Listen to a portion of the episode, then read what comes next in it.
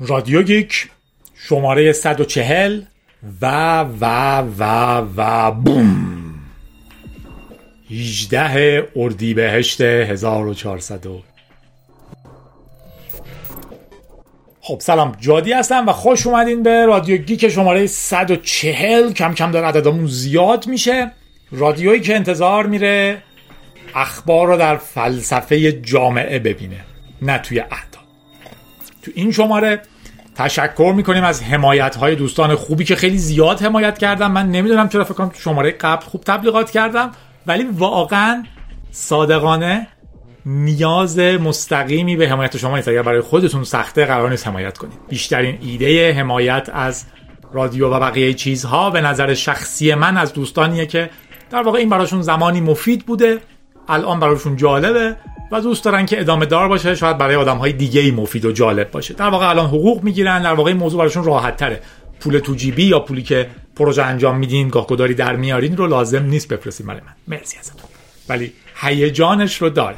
پارسا 8000 رو در واقع 85 85 تومن فرستاده. سپر 30 تومن فرخ تو پتریان 10 یورو پلج کرده که واقعا ممنونم. به نظرم پتریانا همونجوری که همیشه میگم در واقع قوی ترین حمایت هستن و بیشترین حساب رو میشه روشون کرد و یه بخش زیادی از کارها که رو روال میفتن و مستقیم هر هفته دارن انجام میشن یا پروژه آدم شروع می‌کنه یا الپی که الان شروع کردم شدیدا به پتریانا مربوطه چون در واقع آدم احساس می‌کنه که می‌تونه حساب کنه روی اینی که خب درآمدش از این طرفه از فخردین تشکر می‌کنیم. 10 یورو داده میلاد 25 ریپل داده. ناشناس 1370 تومن. مینوش 50 یورو به PayPal داده. مرسی مینوش. نه اینکه حالا هر کی بیشتر بده بیشتر تشکر می‌کنیم. مثلا به تلاشتون داره و اون که چقدر دارید. ولی به هر حال چیزهایی که میشه روش خیلی در واقع واقعا مالی حساب کرد. 2000 تومان از حامی باش 2000 تومان دیگه هم دوباره دادن 10000 ساتوشی یکی تشکر کرده از LPIC که شروعش کردم و بقیه چیزها.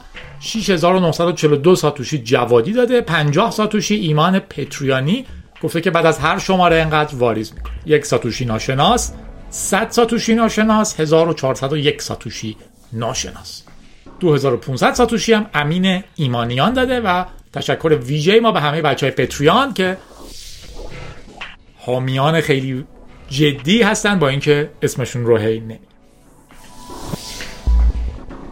و همین. واقعا تکرار می‌کنم نیازی نیست پول تو جیبی یا پروژه هاتون و اینجور چیزها رو بفرستین. هیجانش رو داره و جالبه به خصوص وقتی کریپتوه اما مرسی. خیلی مهربونی. اوضاع خاصی داشتیم در این هفته. اولین خبرمون مستقیما به تکنولوژی که ما دنبال می‌کنیم بر نمیگرده ولی یک زنجیره که هی داریم ازش چیز می‌بینیم و جالبه هر جا که میبینیمش. بوینگ ظاهرا داره سعی می‌کنه که مشکلات پرندش رو حل کنه ولی دائما به مشکلات دیگه داره برمیخوره. 787 رو که در واقع Dreamliner ها که قرار بود بیان به هی به مشکل برخورد. مقاله اصلی از وال استریت جورناله که چون که پشت paywall هست در واقع باید پول بدین که بتونین ازش رد شین مقالهش رو احتمالا یکی کپی کرده تو سایت خودش. من از اون استفاده کردم. شاید مقاله مستقله. جای مختلفی در موردش خوندم و همین الان سرچ کردم که یادم باشه اینو آوردم. FAA که سازمان در واقع هوانوردیه اصرار داره که بوینگ باید خیلی جدی هواپیمای جدید 787 Dreamliner ش رو چک کنه. به خصوص بعد از اتفاقات خیلی زیادی که بعد از 737 مکس افتاد. دو تا سقوط جدی داشت و هواپیمای مختلف و نتیجهش این شد که سختگیری ها بسیار بسیار بیشتر بشن.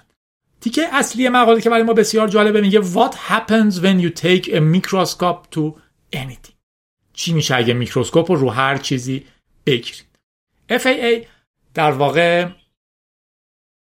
طبق قرارش اول این بوده که هواپیماها می‌تونن با بعضی از مشکلات فنی release بشن حالا به اصطلاح کامپیوتری ما فروخته بشن و بعد اون مشکلاتشون حل بشه. به شرط اینکه مشکلات بسیار جدی نباشن. بعد که 737 تا سقوط کردن خبراشون متن متنوع یادمونه خیلی این ماجرا جدی شد و الان ظاهرا release ها عقب میفتن و یه دردسر بزرگی شده هم برای بوینگ هم برای هواپیمایی هایی که در واقع 25 میلیارد دلار از این هواپیما خریدن.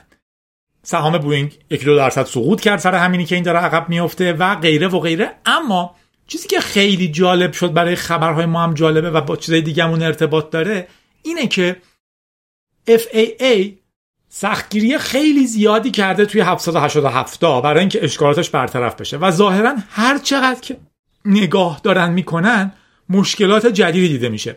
از اینی که مثلا دو تا جایی که توی فیوز لی یا هر اسمی که هستش قرار بوده به هم وصل بشن مثلا گفته که استاندارد FAA میگه فاصلهشون فقط می‌تونه صرف و صفر صفر پنج یعنی پنج ده هزارم اینچ باشه. ولی مثلا این یه خورده بیشتر بوده اون رو باید اصلاح کنن. سوال اصلیش اینه What happens when you take a microscope to anything? said John Pluger Chief Executive of Air Lease Corp. چی میشه اگر میکروسکوپ رو هر چیزی بگیرید؟ یکی از major buyer های بوینگ یکی از خریداران بزرگ. جواب خودش اینه. You find more stuff. این اون چیزی که من می‌خواستم در موردش حرف بزنم و به این خاطر هواپیمای بوینگ رو خبر اول کردیم. این رو ما دائما توی جاهای دیگه هم می‌بینیم. یادتون باشه توی Log4j تمام bug های قبلی همینی که یک bug توی subsystem printing ویندوز پیدا می‌شد یعنی در واقع spool print ویندوز توش یه bug پیدا می‌کردن و یکی attack می‌کرد و مایکروسافت می‌گفت من اینو fix کردم پشت هم همش دائما خبر میشیدین که این دوباره باگ داره. این مسئله خیلی جدیه. حواستون باشه. اگر یه چیزی امنه خیلی وقتا به خاطر اینه که دقیق نگاهش نکردیم. شما وقتی شروع می‌کنید تو دنیای هک چیزها رو دقیق نگاه کردن دائما مشکل پیدا می‌کنید. برای اینکه چیزهایی که ما باش اینها رو می‌سازیم با ذهنیت امنیت طراحی نشدن. این ماجرا رو توی جاهای خیلی خیلی مختلفی تو رادیوهای قبلی هم دیدیم. لاک فوردی هم اینجوری بود. دائما مسائلش دارن حل می‌کنن و دائما تو همون سیستم که نسبتا کوچیک به نسبت یک سیستم عامل یا یک انوایرمنت بزرگ جاوا دائما مشکل جدید پیدا میشه. حواستون به این باشه. بخش زیادی از سیستم های ما مشکل امنیتی دارن اما چون هنوز باکهاش رو پیدا نکردیم دائما فکر می‌کنیم امن. اسم این شماره بود و و و و و بوم. دلیلش چی بود؟ یکی پیدا کرده و توی فرم های خود support در واقع گوگل پرسیده گفته که اگر من توی یک document م بنویسم And با A ی بزرگ نقطه فاصله And نقطه And نقطه And نقطه And نقطه گوگل داک crash می‌کنه. گفته با کروم امتحان کردم روی account های مختلف account شخصی خودم توی account basic مون تو account شرکتمون و تو همش این اتفاق میفته اگر من پنج بار بنویسم و گوگل crash می‌کنه. اینکه چرا این اتفاق میفته خب معلومه که خیلی چیز پیچیده خودش خیلی bug report حرفه ای قشنگی هم کرده با اینکه این موضوع خیلی ساده است. خیلی دقیق توضیح که اینجوری میشه. نگفته وای خیلی عجیبه من این کارو کردم. گفته من این کارو می‌کنم. crash می‌کنه. توی کروم امتحان کردم و بعدم گفته که اگر از dev tools نگاه کنم یعنی در واقع dev tools رو روشن کنه right click کنین inspect element رو مثلا بزنین. request رو که می‌بینم می‌بینم که در واقع یه request ی میره به docs.google.com/document/u/1 js error. و جوابی که برمیگرده رم خودش نوشته در نهایت cannot read properties of null reading تو گیومه C بزرگ اینو حالا آوردم توی عنوان چون بامزه است. از اون همون بحث قبلی بوینگ است. ببینید یه چیزی مثل گوگل داکس خیلی بامزه است که با پنج بار And با A ی بزرگ نوشتن crash کنه. گوگل زیرش توضیح داده که اولا قبلیه رو 520 نفر تا لحظه که من خوندم خبر رو زده بودن که مثلا برای ما جالبه up کرده بودن که اینو بررسی کنین. در واقع گفتم ما این bug و داریم. و یکی دیگه حتی کشف کرده بود که وقتی می‌زنه But تی ولی نقطه فاصله But But But But هم همین crash اتفاق میفته. یکی دیگه کامنت گذاشته بود که به حال گوگل شرکت کوچولوی خونگیه دیگه از این اشکالات توش پیدا میشه. ولی ببینید گوگل یه همچین اشکال عجیبه. هر چقدر با عنوان برنامه نویس فکر کنین که این چه جوری داره اتفاق میفته نمی‌دونین. ولی ظاهرا با کلمات دیگه هم اتفاق میفته در نهایت گوگل بعد از یک روز گفته که در واقع کمتر از یک روز چند کمتر از یک روز به ساعت گفته که ما fix ش کردیم و ظاهرا برای یک سری از حروفی که تکرار می شدن این پیش میاد. حالا به زودی برای آدم های مختلف فعال خواهد شد. خلاصه می‌بینیم که جاهای خیلی مختلفی bug ها پیدا میشن. بریم ببینیم چینیا کجا دنبال باک میگن بزرگترین در واقع تهدید سایبری چین در طول مدت های اخیر که در نظر میشه طول همیشه است طبق یکی از گفته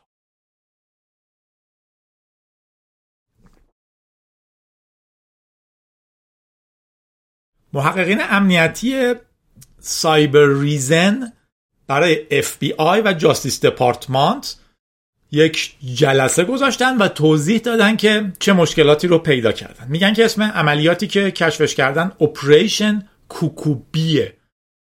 cuckoo شبیه مرغ فاخته که تخمشو می‌ذاره تو خونه بقیه و bee هم که میشه زنبور. Cuckoos Bee Cuckoo Bees ببخشید. و گفتن که یکی از بزرگترین عملیات دنبالدار حمله احتمالا هکرهای تحت حمایت چین هستش برای سرقت اطلاعات از جاهای خیلی بزرگی. از جمله شرکت های دفاعی شرکت های انرژی شرکت های بیوتکنولوژی شرکت های فضایی شرکت های دارویی و موارد مشابه. اسم کمپانیا رو نبردن ولی در نهایتش گفتن که در واقع بیشتر از 100 تا کمپانی توی این هک هک شده. و گفتن احتمالا ارتباط داره به گروه خیلی مشهور وین تی.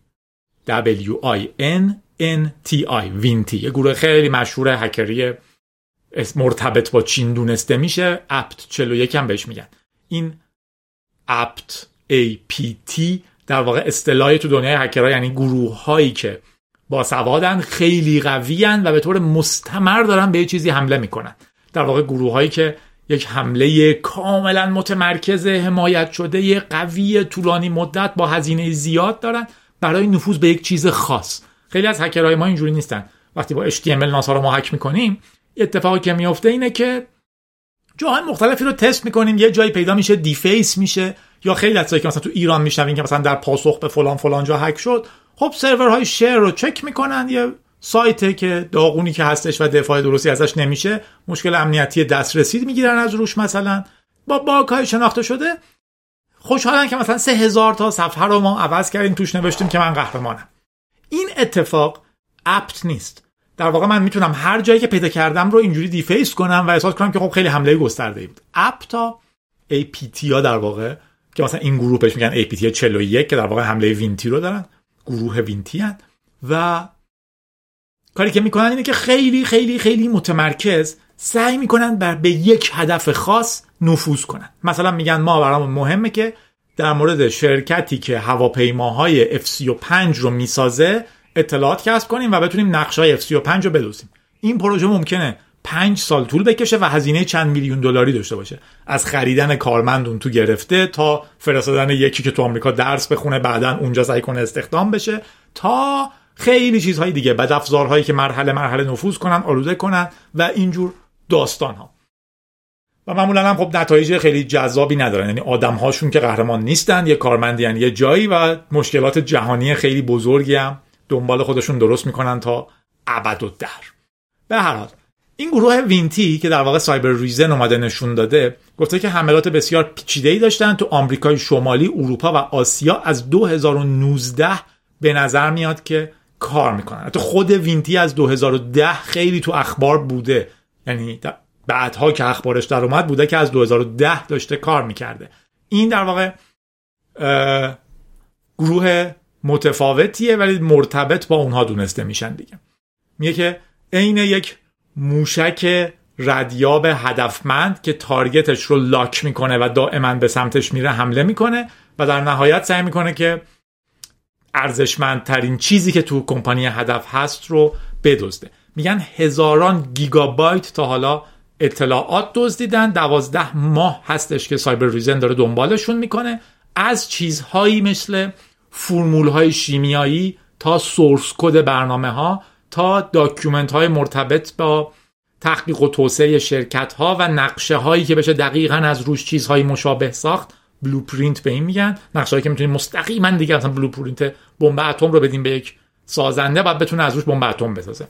و اینجور چیزها دیاگرام جنگنده های جت هلیکوپترها موشکا و غیره رو تونستن تا حالا بدزدن. و همچنین اطلاعاتی به دست آوردن برای حمله های بعدی. نکته جالب اینه که میگه علاوه بر اطلاعاتی که مستقیم دزدیده این گروه یه کاری هم کرده مقدار زیادی اطلاعات فردی افراد مرتبط با اون شرکت ها سازمان ها و غیره رو هم دزدیده. و در واقع می‌تونه الان حمله های بلک میل بکنه به یارو بگه اه تو که با فلانی رابطه داری اگر حالا با ما همکاری نکنی اطلاعات جدیدتون رو ندی من این رو به فلانی میگم یا تو که اینجا این کارو کردی اینجوری میشه. همه اینها رو پشت هم وصل کرده و نتیجهش اتفاق عجیبی بوده. بعد افزارهایی که استفاده کردن دیپلوی لاگ بوده همچنین سپایدر لودر پرایوت لاگ و وین کیت بعد افزاراشون سرتیفیکیت دیجیتال ساین شده داشتن. یعنی اگر تو سیستم عامل شما نصب می شده سیستم عامل فکر می‌کرده این یک برنامه کاملا valid هست از یک نویسنده معتبر که این روزها خب این خیلی کار سختی برای لول دولت ها نیست. اگر من یه هکری که تو خونم کار سختیه. ولی اگه واقعا یک دولتی هم که پول عظیم دولتی رو دارم خب میدم به یکی یه certificate به اسم گوگل می‌خرم. کسی نمی‌تونه به این راحتی یا جلومو بگیره. دومیش اینه که از طریق CLFS خیلی حمله شده. Windows Common Log File System که در واقع مکانیزمیه که اجازه می‌داده اینا payload اشون رو مخفی کنن و انواع سیستم های نظارتی مثل آنتی ویروس و اینا نفهمن که این data این شکلیه. همچنین گفتن حملهشون رو که تحقیق در موردش می‌کنیم اصطلاح House of Cards رو استفاده کردن خونه از ورق. اینا که با ورق مثلث مثلث رو هم خونه میچینن یه چیز خونه گنده درست می‌کنن. یه سریالی هم بود House of Cards که من هنوز ندیدم گذاشتم هر وقت پیر شدم ببینم. ولی ایده این در واقع اینه که هیچ کدوم از اجزای این سیستم مستقل از بقیه کار نمی‌کنه. در شما نمی‌تونین یه تیکه از این ویروس رو بردارین تحلیل کنین. فقط تو همون محیط وقتی همه دوستاش در حال کارن اینم فعال میشه. در شناسایی و debug کردنش خیلی خیلی کار سختیه تو این سیستم ها و در نهایت هم گفته که جالبیش این بوده که مبتنی بر zero day کشفیات عجیب و اینها هم نبوده. تقریبا همه بدافزاراشون از مشکلات امنیتی شناخته شده استفاده می‌کردن. مبتنی بر این بوده که سیستما update نشدن patch نشدن segment بندی نشده network تون. ابزارهایی دارین که اصلا کسی مدیریتش نمی‌کنه یه box ی از اونجا تو network تون داره کار می‌کنه همه اومدن و رفتن داشته کار می‌کرده. account هایی که یادشون رفته. طرف از شرکت رفته ولی account ش باز مونده و یکی با اون تونسته login کنه. نبودن login های چند فاکتور و اینجور چیزها. برای ما خیلی داستان جدی این تیکش. و در نهایت هم این رو یکی از بزرگترین حمله های جدی می‌تونست می‌دونستن. و دیگه واقعا چی میشه رو این گفت؟ من رسیدم تای خبر ولی خیلی خبر عظیمی بود.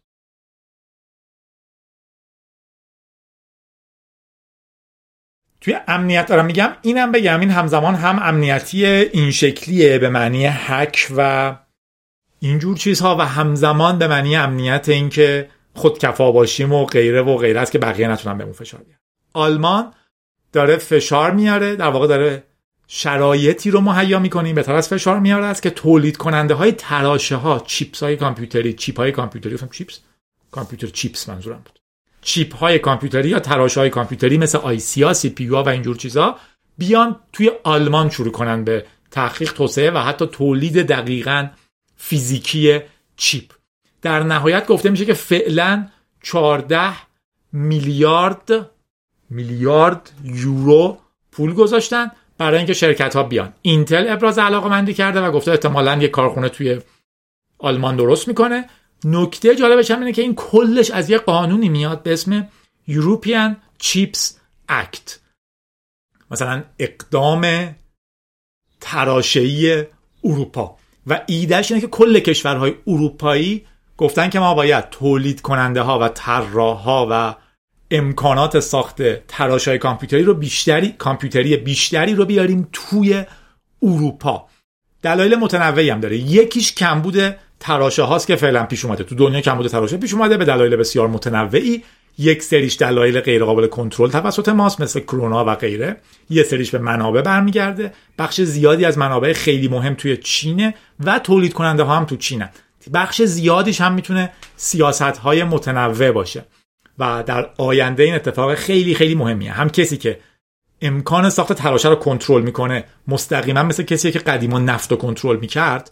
دومیش و البته اگه عقل داشته باشه دومیش اینه که اگر من یک تراشه می‌خرم و می‌ذارم تو کامپیوترم اوکیه.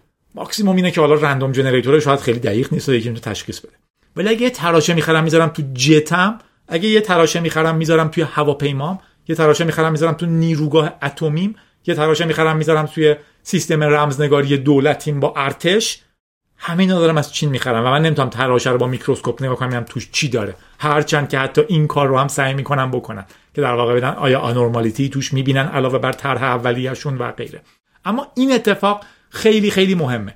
نکته جالب اینه که حتی آمریکا هم یه US Chip Act داره اقدام تراشه آمریکا که اونم ایدهش اینه که تراشه سازی رو بیاره داخل آمریکا. حتی فکر می‌کنم دولت آمریکا که extremely راست حساب میشه حالا در یک جاهایی و اقتصادش آزاد شرکت های خصوصی باید رشد کنن هواپیمای جنگندش هم میساز میده یه شرکت خصوصی بسازه.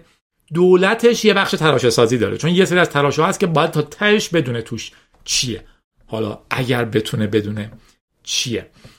تو اخبار حتی بود که در واقع این مشکل کم شدن تراشه باعث شد یه سری از تولید کننده ها برن یه سری از ماشین ها رو بخرن که از تو تراشه توی ماشین لباسشویی تو محصولات خودشون استفاده کنن؟ فقط برای اینکه تراشهش رو برداشته باشن. ببینیم ماجرا چه جوریه. توی فوریه این قانون تاسیس شده تثبیت شده. الان ما توی اوایل می هستیم دیگه. و ایده اصلیش اینه که تحقیق توسعه و ساخت های کامپیوتری رو chip ها رو اصطلاح کامپیوتری که میگم می‌خوام اون الکترونیک بودنش اشاره کنم. الزام مال کامپیوتر نیست به معنای PC. بیاره داخل اتحادیه اروپا که در واقع هم مطمئن تر بشن هم وابستگیشون به چین کمتر بشه. و ایده اینه که تا سال 2030 سرمایه گذاریشون رو به 43 میلیارد برسونن. که همون قیمتیه که باش می‌تونین یه دونه توییتر بخرید اگه ماسک. خیلی اتفاق جدیه. خبر ماسک رو نیاوردم توی این رادیو برای اینکه چیز زیادی نداریم بگیم. تنها نکته حساسش اینه که به این فکر کنید که پولدارترین آدم جهان بزرگترین مکانیزم افکار عمومی جهان رو هم الان در اختیار داره. ها برگردیم به گذشته ها اینم حرفای جانبیش با خودش هم خبر بامزه یه تبلت مصری چیزی که 3200 سال پیش بهش می‌گفتن تبلت لوحه که رو گل نوشته میکندن. روش نوشته هاش رو خوندن و دیدن که یه بخشیش در مورد اینه که امروز کارگرها چرا نیومدن سر کار. خیلی سیستم منظمی بودن در واقع. هند میگم هندی هندی ها منظم بودن. ایرانی ها بودن.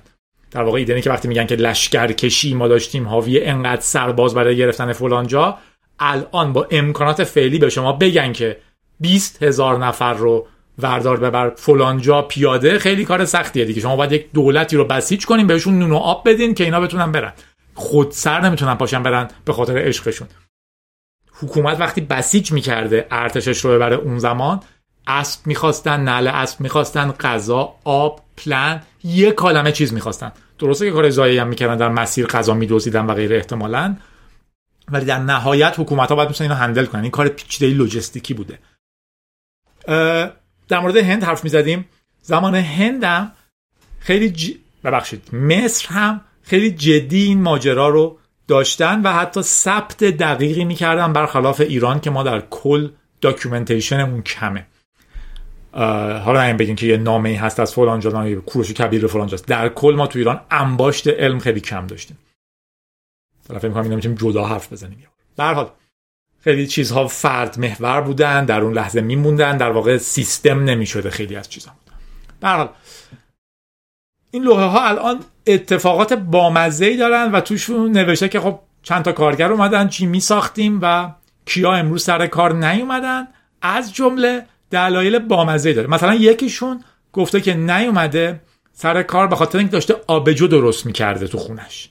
یکی دیگه نیومده بخ... because his wife was bleeding.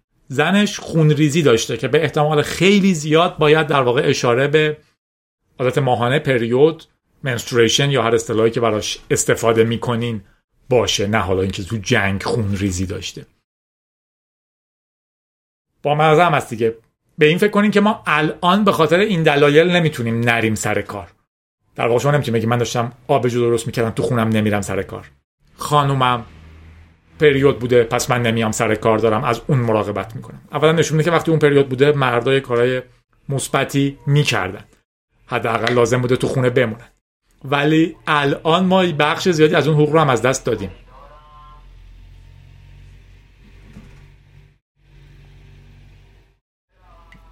برمیگرده. خوشبختانه از جلو خونه که داشت رد می‌شد نگفت همه رقم اساس منزل خریداره. تو برگشت ایشالله میشنوینش. ولی البته اینم اشاره می‌کنه که اون موقع ها آبجو خیلی خیلی خیلی چیز مهمی بوده یکی از نوشیدنی های اصلی مصر بوده و با خداهایی مثل هاتور ارتباط داشته. در کار ساخت آبجو کار بسیار ارزشمندی بوده و آدم ها می‌تونستن نیان. چیزی که واسه من جالب بود یکی این بود که دلایلش خب با نمکه. یکی دیگهش document شدنشه. یکی دیگهش اینه که چقدر آدم ها شبیه موندن. دلایلی داشتن نمی‌رفتن سر کار. یکی دیگه document می‌کرده که شما به این دلیل امروز نیومدی سر کار. بعد می‌تونن بررسی کنن query نمی‌تونن بزنن تو لوحه هاشون خیلی کار سختی بوده. بشمونن ببینن اصلی ترین دلیلی که نیومدن سر کار در طول سال گذشته چی بوده. مگه اینکه یه لوحه میذاشتن اون کنار هر بار هر کی می‌گفت جلو دلیلش یه خط میکشیدن به سبک خودشون. به من یکی از تجربیات خیلی بامزم اولین باری بود که به عنوان چی میگن معلم رفتم توی علامه هلی علامه هلی نخوندم البرز خوندم. چراغ سماور؟ چراغ و سماوره یا چراغ سماور یا چیزیه؟ خیلی اتفاق جالبی بود. وقتی به عنوان معلم می‌رفتیم که تو گروه معلم تو اتاق معلم ها می‌دیدین همون شوخی جنسی هایی که احیانا رواج داشت بین بچه ها اینجا هم ممکنه اتفاق بیفته. همون شوخی فیزیکی هایی که رواج داشت ممکنه اتفاق بیفته.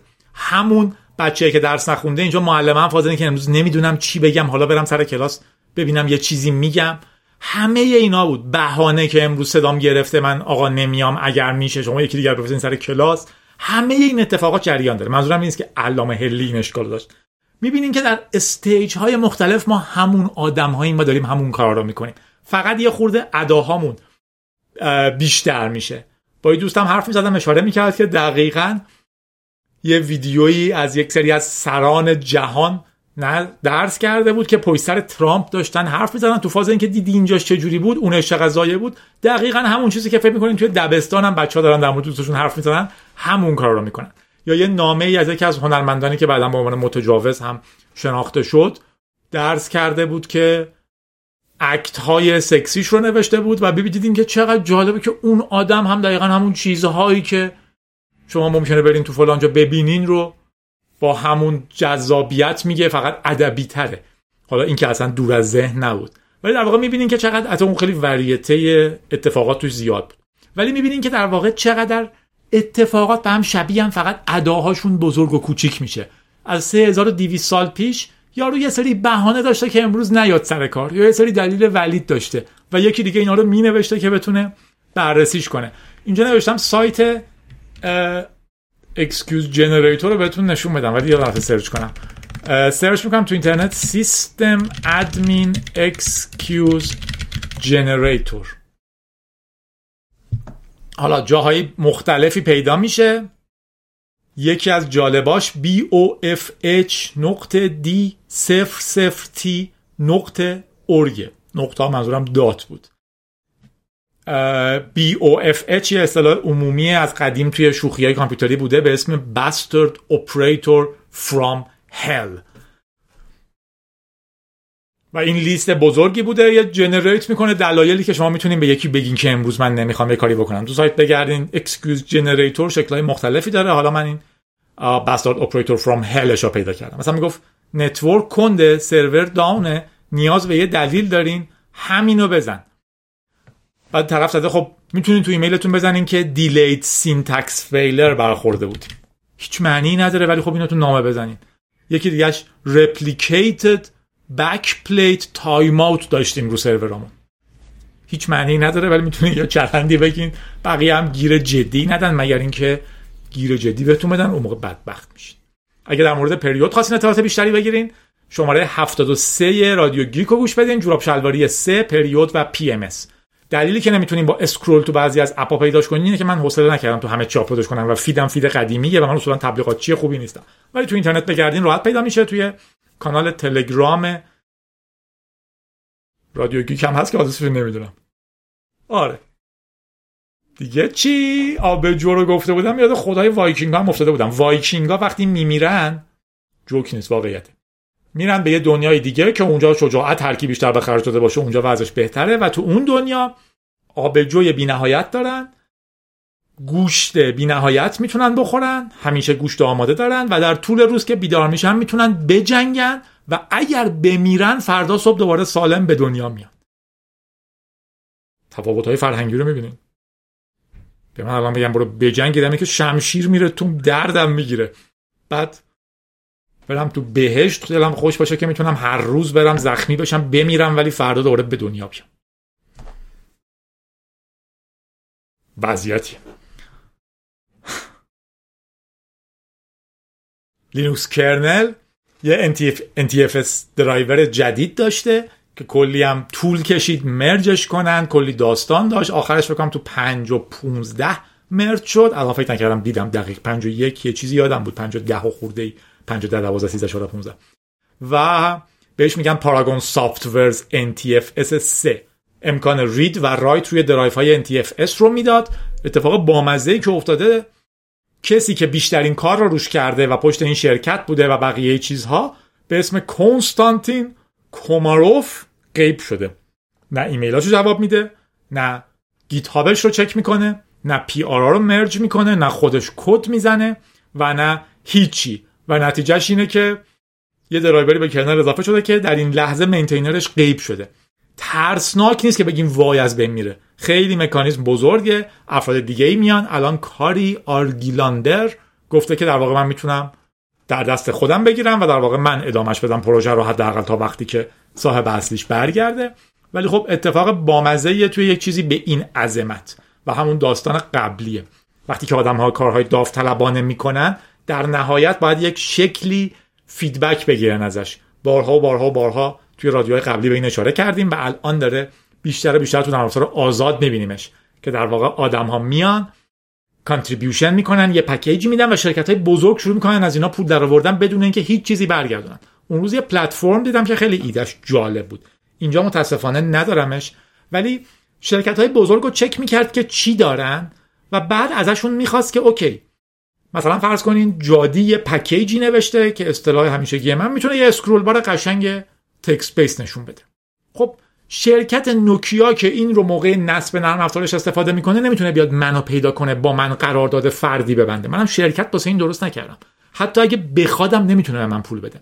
این شرکت میومد از من یه امضا می‌گرفت که ما در واقع اجازه داریم از طرف تو مذاکره کنیم. می‌رفت به این شرکت ها هم می‌گفت. میگفتش که مثلا این پکیج شما رو این سی تا شرکت فورچون 500 بزرگترین 500 شرکت جهان دارن استفاده می‌کنن. باشون یه مکاتبه ای می‌کرد که شما دارین اینو استفاده می‌کنین. اگر مثلا ده هزار دلار در سال به ما بدین خیلی هم خوشحال میشیم. واسه اون هم این پول هیچی نیست. خیلی هم خوشحال میشن. اونا میدن. این شرکت می‌گیره تخص می‌کنه بین این گروه هایی که دارن اینا رو می‌نویسن. خیلی ایده با مزه بود به عنوان یکی از نمونه ها اینم خیلی سوال پیش میاد که پس ما نرم افزار آزاد بنویسیم بدبخت میشیم فقیر میشیم. اصلا اینطوری نیست. اکثر این آدم ها در نهایت از جاهای مختلفی دارن درآمدهای معقولی دارن و از اون طرف هم اگر اینو نرم آزاد نمی نوشتن الان هیچ کار دیگه ای نمی‌کردن. اینجوری نبود که من بگم من یه package ی نوشتم scroll bar text base نشون میده حالا این رو قیمت می‌زنم ده هزار دلار نوکیا بیاد بخره. چون که free software بوده اصلا دیده شده رشد کرده بزرگ شده بقیه استفادهش کردن منم شناخته شدم. در غیر صورت اصلا دیده نمی‌شد. و اکثریت برنامه های جهان حقوق می‌گیرن که برنامه بنویسن. اون برنامه ممکنه آزاد منتشر بشه ممکنه نشه. ولی چون برنامه می نویسن و میفروشن شخصی پول نمی‌گیرن. خلاصه بحث بامزه بود. به نظرم دائما داره تکرار میشه از اون پترن های با نمکه در مورد پترن گفتم آخرین خبرمونم از مرسدس بنز این شرکت به اسم مرسدس شناخته میشه معمولا. هیچ کس بهش نمیگه بنز. ما خیلی تو ایران بهش میگیم بنز. مرسدس در واقع ماشین های خودران لول 3 ساخته و الان آفیشیال توی آلمان میفروشتشون. خود اتفاق برای من خیلی خیلی خیلی جذاب نیست که حالا چه مدلیه. گفته مثلا توی دوتا از مدل های فلگشیپش S کلاس و EQS که کمام الکتریکن می‌تونین سفارش بدین. حدود مثلا 5000 یورو بیشتر میدین تجهیزات سخت افزاری و نرم افزاری به اون ماشین اضافه میشه و ماشینه می‌تونه چیزی داشته باشه که حالا مرسدس بهش میگه Drive Pilot. دقیقا از هفته بعد می‌تونین این رو اگر تو آلمان یه مرسدس کلاس S می‌خرین سفارش بدین. نکته که جذابه به طور خاص همون بحث روند هاست که تو خبر قبلی هم گفتم. ماجرا اینه که در واقع این اولین خودرویه که به شکل بین المللی مجوز autopilot level 3 گرفته.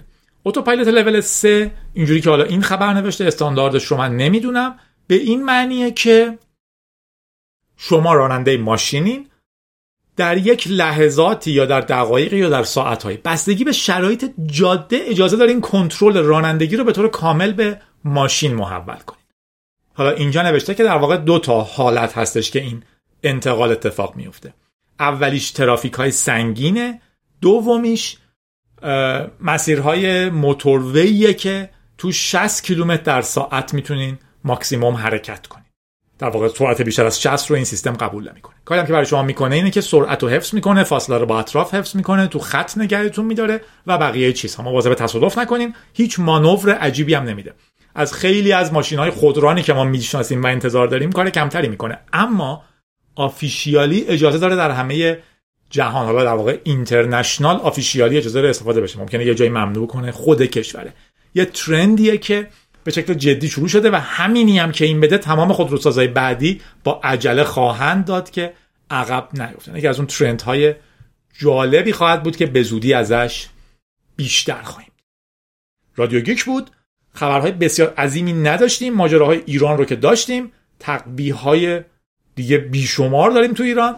گرون شدن نون گرون شدن ماکارونی که دیگه من همیشه توضیح میدم که اگر یه موقعی جایی نشسته بودین نون گرون شد دوا گرون شد ماکارونی گرون شد لپتاپ گرون شد ماشین گرون شد دلار گرون شد در واقع اینا ثابتن. ریاله که داره سقوط می‌کنه. فقط بعضی از اینها رو تا یه مدتی دولت با پولی که از جاهای مختلفی دیگه حاضر میشه براشون خرج نکنه خرج این چیزها می‌کنه که تا یه مدتی ارزون تر باشن. ولی در واقع اتفاقی که داره میفته اینه که اقتصاد ما تحلیل میره ریالمون بی ارزشتر بی ارزشتر و بی ارزشتر میشه. اعتراض هم بهش شد. امروز خبرهای قطع اینترنت تو جنوب داشتیم که خب دیگه دست دوستانی که ممکنش کردن مثلا میگم درد نکنه ولی بشکنه هم خیلی چیزه. بدونم که چیکار کرد. تو نامه ها علیرضا از تجربهش با زرین پال گفته بود. گفته شاید بخوای تو رادیو بگی. خلاصه داستانش این بود که گفتش که از درگاه زرین پال یا چیزی خرید و در نهایت اون رو بهش تحویل ندادن در اون لحظه. پس رفت از یکی دیگه خرید. چون از این اشتراکا بود که در طول یک دو ساعت بهش تحویل میدن یه جای دیگه خرید و اون بهش تحویل دادن. Xbox و از این چیزا بود. اشتراک Xbox مثلا. و بعدش به زرین پال شکایت کرد. زرین پال یه مکانیزمی داشت که تیکت سه نفره درست کرد که اون آدم پاسخگو باشه زرین پال هم ببینه که گفت خب این خیلی هم تیکت خوبیه. اما طرف هم بعد از مثلا چند روز بهش گفتش خب بیا یه اشتراک بهت میدم. در که در اون لحظه دو تا اشتراک به درد این آدم نمی‌خوره و نتیجه اینه که به درد نخور شد. حاضرم نبود پولو پس بده. این بحث جالبی رو بازم باز می‌کنه. من نمی‌دونم واقعا باید درستش چی باشه. درستش باید این باشه که من برم کردیت کارتمو بدم و مثل آدم اون رو بخرم. یک کشوری نباشم که لازم باشه یکی شغلش داشتن یک دونه credit card در خارج باشه و من به اسم اون هرچی می‌خوام چند برابر قیمت بخرم. مثل آدم خودم باید بتونم Xbox م رو شارژ کنم. اما توی لول پایینتر از اون طرف امثال زرین پال به نظر شخصی من نمی‌تونن مستقیما بر هر چیزی و هر آدمی که دارن نظارت کنن. این امکان باید وجود داشته باشه که این آدم از اون آدم شکایت کنه و در یک مکانیزم حقوقی این مسئله حل بشه. زرین پال نظر من خیلی کاری نیست. و اگر اون طرف محکوم شد زرین پال در واقع خب مردم که اکانتشو میبنده. از اون طرف شاید که تو اینجور چیزهای خورده کمک کنه داشتن رپیوتیشن اعتبار و اینجور چیزها. یعنی زرین پال بتونه بگه که از این یارویی که داری می‌خری من 20 بار شکایت داشتم. که اونم بازم تو اقتصادهای ناسالم انقدر پیچیدگی درست می‌کنه که یعنی وقتی یه چیزی همه چیش خرابه خیلی سخته. توش سیستم های اینجوری درست کردن. خیلی از این سیستم ها مبتنی بر اعتماد درست میشن. ولی وقتی ما اعتماد نداریم دردسرمون خیلی زیاده. و چیزهای دیگه هم داشتیم. یه نامه مهم هم داشتم. آها یکی هم نوشته بود در مورد اینی که از یه جایی مثلا کلاس کنکور داده چندین سال پیش ولی هنوزم که هنوزه اون آدمی که یه زمانی اونجا کار می‌کرده و مثلا کلاس رو برگزار کرده تا درس هم نداده الان داره درس میده. اسم اینو به عنوان شاگرد اول کنکور که زیر نظر من درس میخونده هنوز زده. یکی دیگه گفته بود که من برای فلانجا گفتن باید با اس ام اس آن تلویزیون. با اس ام اس در یک مسابقه شرکت کرده بود. گفت از فردا برام اس ام اس های تبلیغاتی داره میاد که بیا فلان مسابقه رو شرکت کن و این کارو بکن. منطقا ما هر جایی که میدیم برای همون منظور فقط دادیم. مگر اینکه مستقیما بهمون بگن که ما شماره شما رو برای کارهای دیگه استفاده خواهیم کرد. حداقل این نظر منه. میریم سراغ تبریک ها و امیدوارم که و از بهتر بشه.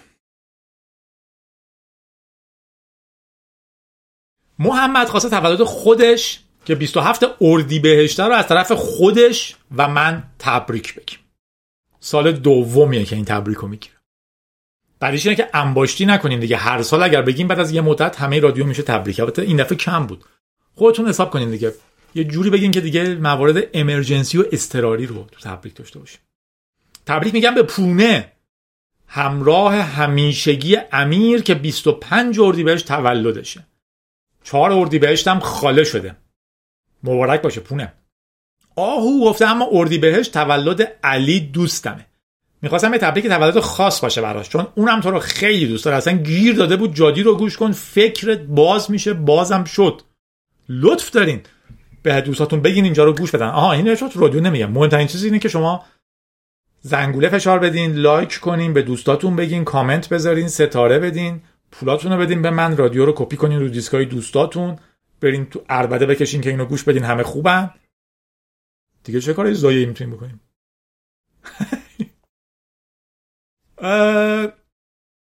باید در این مورد خیلی زیاد حرف بزنیم. یه مشکل خیلی جدی کل این ماجرا که آدم‌ها شروع کردن از این کاراشون پول در آوردن رفتن به سمت متوسطه. من چون می‌خوام ماکسیموم شنونده رو پیدا کنم شروع می‌کنم متوسط ترین چیزی که همه آدما خوششون بیاد و میگم شروع می‌کنم در واقع پاپیولار ترین اپینین ها رو بگم. الزاما بد نیست یعنی خیلی هاشون خوبن به خصوص تو کشور ما که کانتنت درست تولید نمیشه خیلی از اینا بسیار ارزشمندن. ولی مثلا دیگه افراد کمی رو می‌بینین که محتوای فنی خوبی هم درست کنن. چرا؟ چون دو دنیای ایران کامپیوتری ها می‌خوان چقدر باشن؟ 20 هزار نفر 30 هزار نفر 50 هزار نفر. ولی اگر من این درست کنم در مورد اینکه فلان چیزو چه جوری فلان کنیم خب یو دو میلیون نفر ممکنه ویدیو منو ببینه. نمیگم اونا بده ها ولی اشکال اینه که هممون اومدیم تو این بازی. درستش اینه که خودتون رو حفظ کنین. اگه من الپیک درست می‌کنم معلومه که الپیک بازدهی مالی نداره. ولی الپیک خوبه که وجود داشته باشه. پس من ترجیح میدم درستش کنم. حواستون به این باشه. الزاما در این لحظه بیشترین بیننده رو برای خودتون جذب نکنید یکی از که اعتبار علمی دوست داره برای خودش درست کنه. اگر پنج هزار نفر باشن که ویدیو شما رو بازم تو کامپیوتریا خیلی زیاده. یعنی مثلا تو الپیک من فکر می‌کنم دو سه هزار نفر ماکسیموم ببینن. ولی اگر شما یه چیزی درست کنین که 300 نفر آدم ببینن ولی بگن واو چی درست کرده بود؟ شما ممکنه شغل بسیار بهتری پیدا کنین اعتبار علمی بهتری داشته باشین کارهای جالب تری بتونین بکنین تو مصاحبه بعدیتون آدم خفنتری باشین برای شرکت بعدی. درسته که الان پول تبلیغات در ایران به نظر زیاد میاد ولی حواستون باشه که تو دنیا این چیز زیادی نیست. این بود نصایح من. لایک کنین زنگوله رو فشار بدین به دوستاتونم بگین. محسن گفته 8 بهش تولدمه. اوکی. 27 بهش تولد زهراست. ایول. گفته تا اینجا اومدم باقیشم با زهرا خوش و خندون میریم جلو. بهترین کار. محمل ترین فضا هم شما سعی کنید خوش و خندونی رو حفظ کنید تلاشتون رو بکنید حفظ کنید هر کی هم خواست بگه که وای تو چرا انقدر شادی در این شرایطی داشت که این کارا رو می‌کنن که من شاد نباشم. علکی شاد نباشین ولی روحیتتون رو حفظ کنید سیامک گفته 31 بهش تولد منه و بعید می‌دونم کسی از این طریق من تبریک بگه. چرا سیامک؟ پس من کیم؟ ممنون میشم به من تبریک بگی. الان افتاد توی loop غیر منطقی یعنی loop logical loop منطقی. چون الان بعید می‌دونه تبریک بگیم ولی از من خواسته تبریک بگیم. ما بالاخره یه جوری باید ضایعش کنیم. ما بهش تبریک میگیم چون اون تیکه اولش اشتباه بشه. سیامک تولدت مبارک. خوشحالم 43 سالت شده.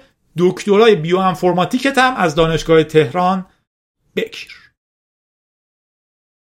Frenchman در فراسوی مرزهای تنم. تو را دوست از طرف بهرام. خودشون فهمیدن شد دوست تولد دوست پسر قدیمی سپهر 27 اردیبهشت. این همشون یکی نبودن؟ سربازه و امیدوارم سربازیش تموم شه زودتر و بتونم درست حسابی ببینمش. از طرف جاناتان. نه اینم جدید بود ولی یه چیزی کاری کار میلنگه. علی گفته لطفا تولد دوستم بهرام که 31 فروردینه رو تبریک بگو. مبارک باشه بهرام. سروش میگه اگه میشه تولد محمدو که 21 اردیبهشت رو از طرف سروش و جادی تبریک بگو. محمدو آدم تاثیرگذاری توی زندگی من بوده و کلی خوشحال میشه. اگه تبریک از زبون تو بشنوه. تولدت مبارک محمدو. از طرف سجاد و جادی تولد نجمه دختر بهشت عزیز رو تبریک میگیم. 20 اردی بهشت. نجمه یا دختر بهشت. تبریک میگیم بهت. می‌خواستم تو رادیویی که از طرف پرهام تولد پرستو که 26 اردی بهشت رو تبریک میگم. محمد هم گفته 12 اردی بهشت. سالگرد ازدواجشه. از طریق رادیو گیک به فائزه اینو تبریک میگیم. البته اگه بگین سالگرد ازدواجمون از طرف من به همسرم تبریک بگو یه خرده جوریه. بهش بگیم که زندگی من با تو اصلاحش کرد. محمد به فائزه گفته که زندگی من با تو من رو آدم بهتر عمیقتر و شادتری کرد. خدا رو شکر که تو رو دارم. ایول بهترین رابطه همینه.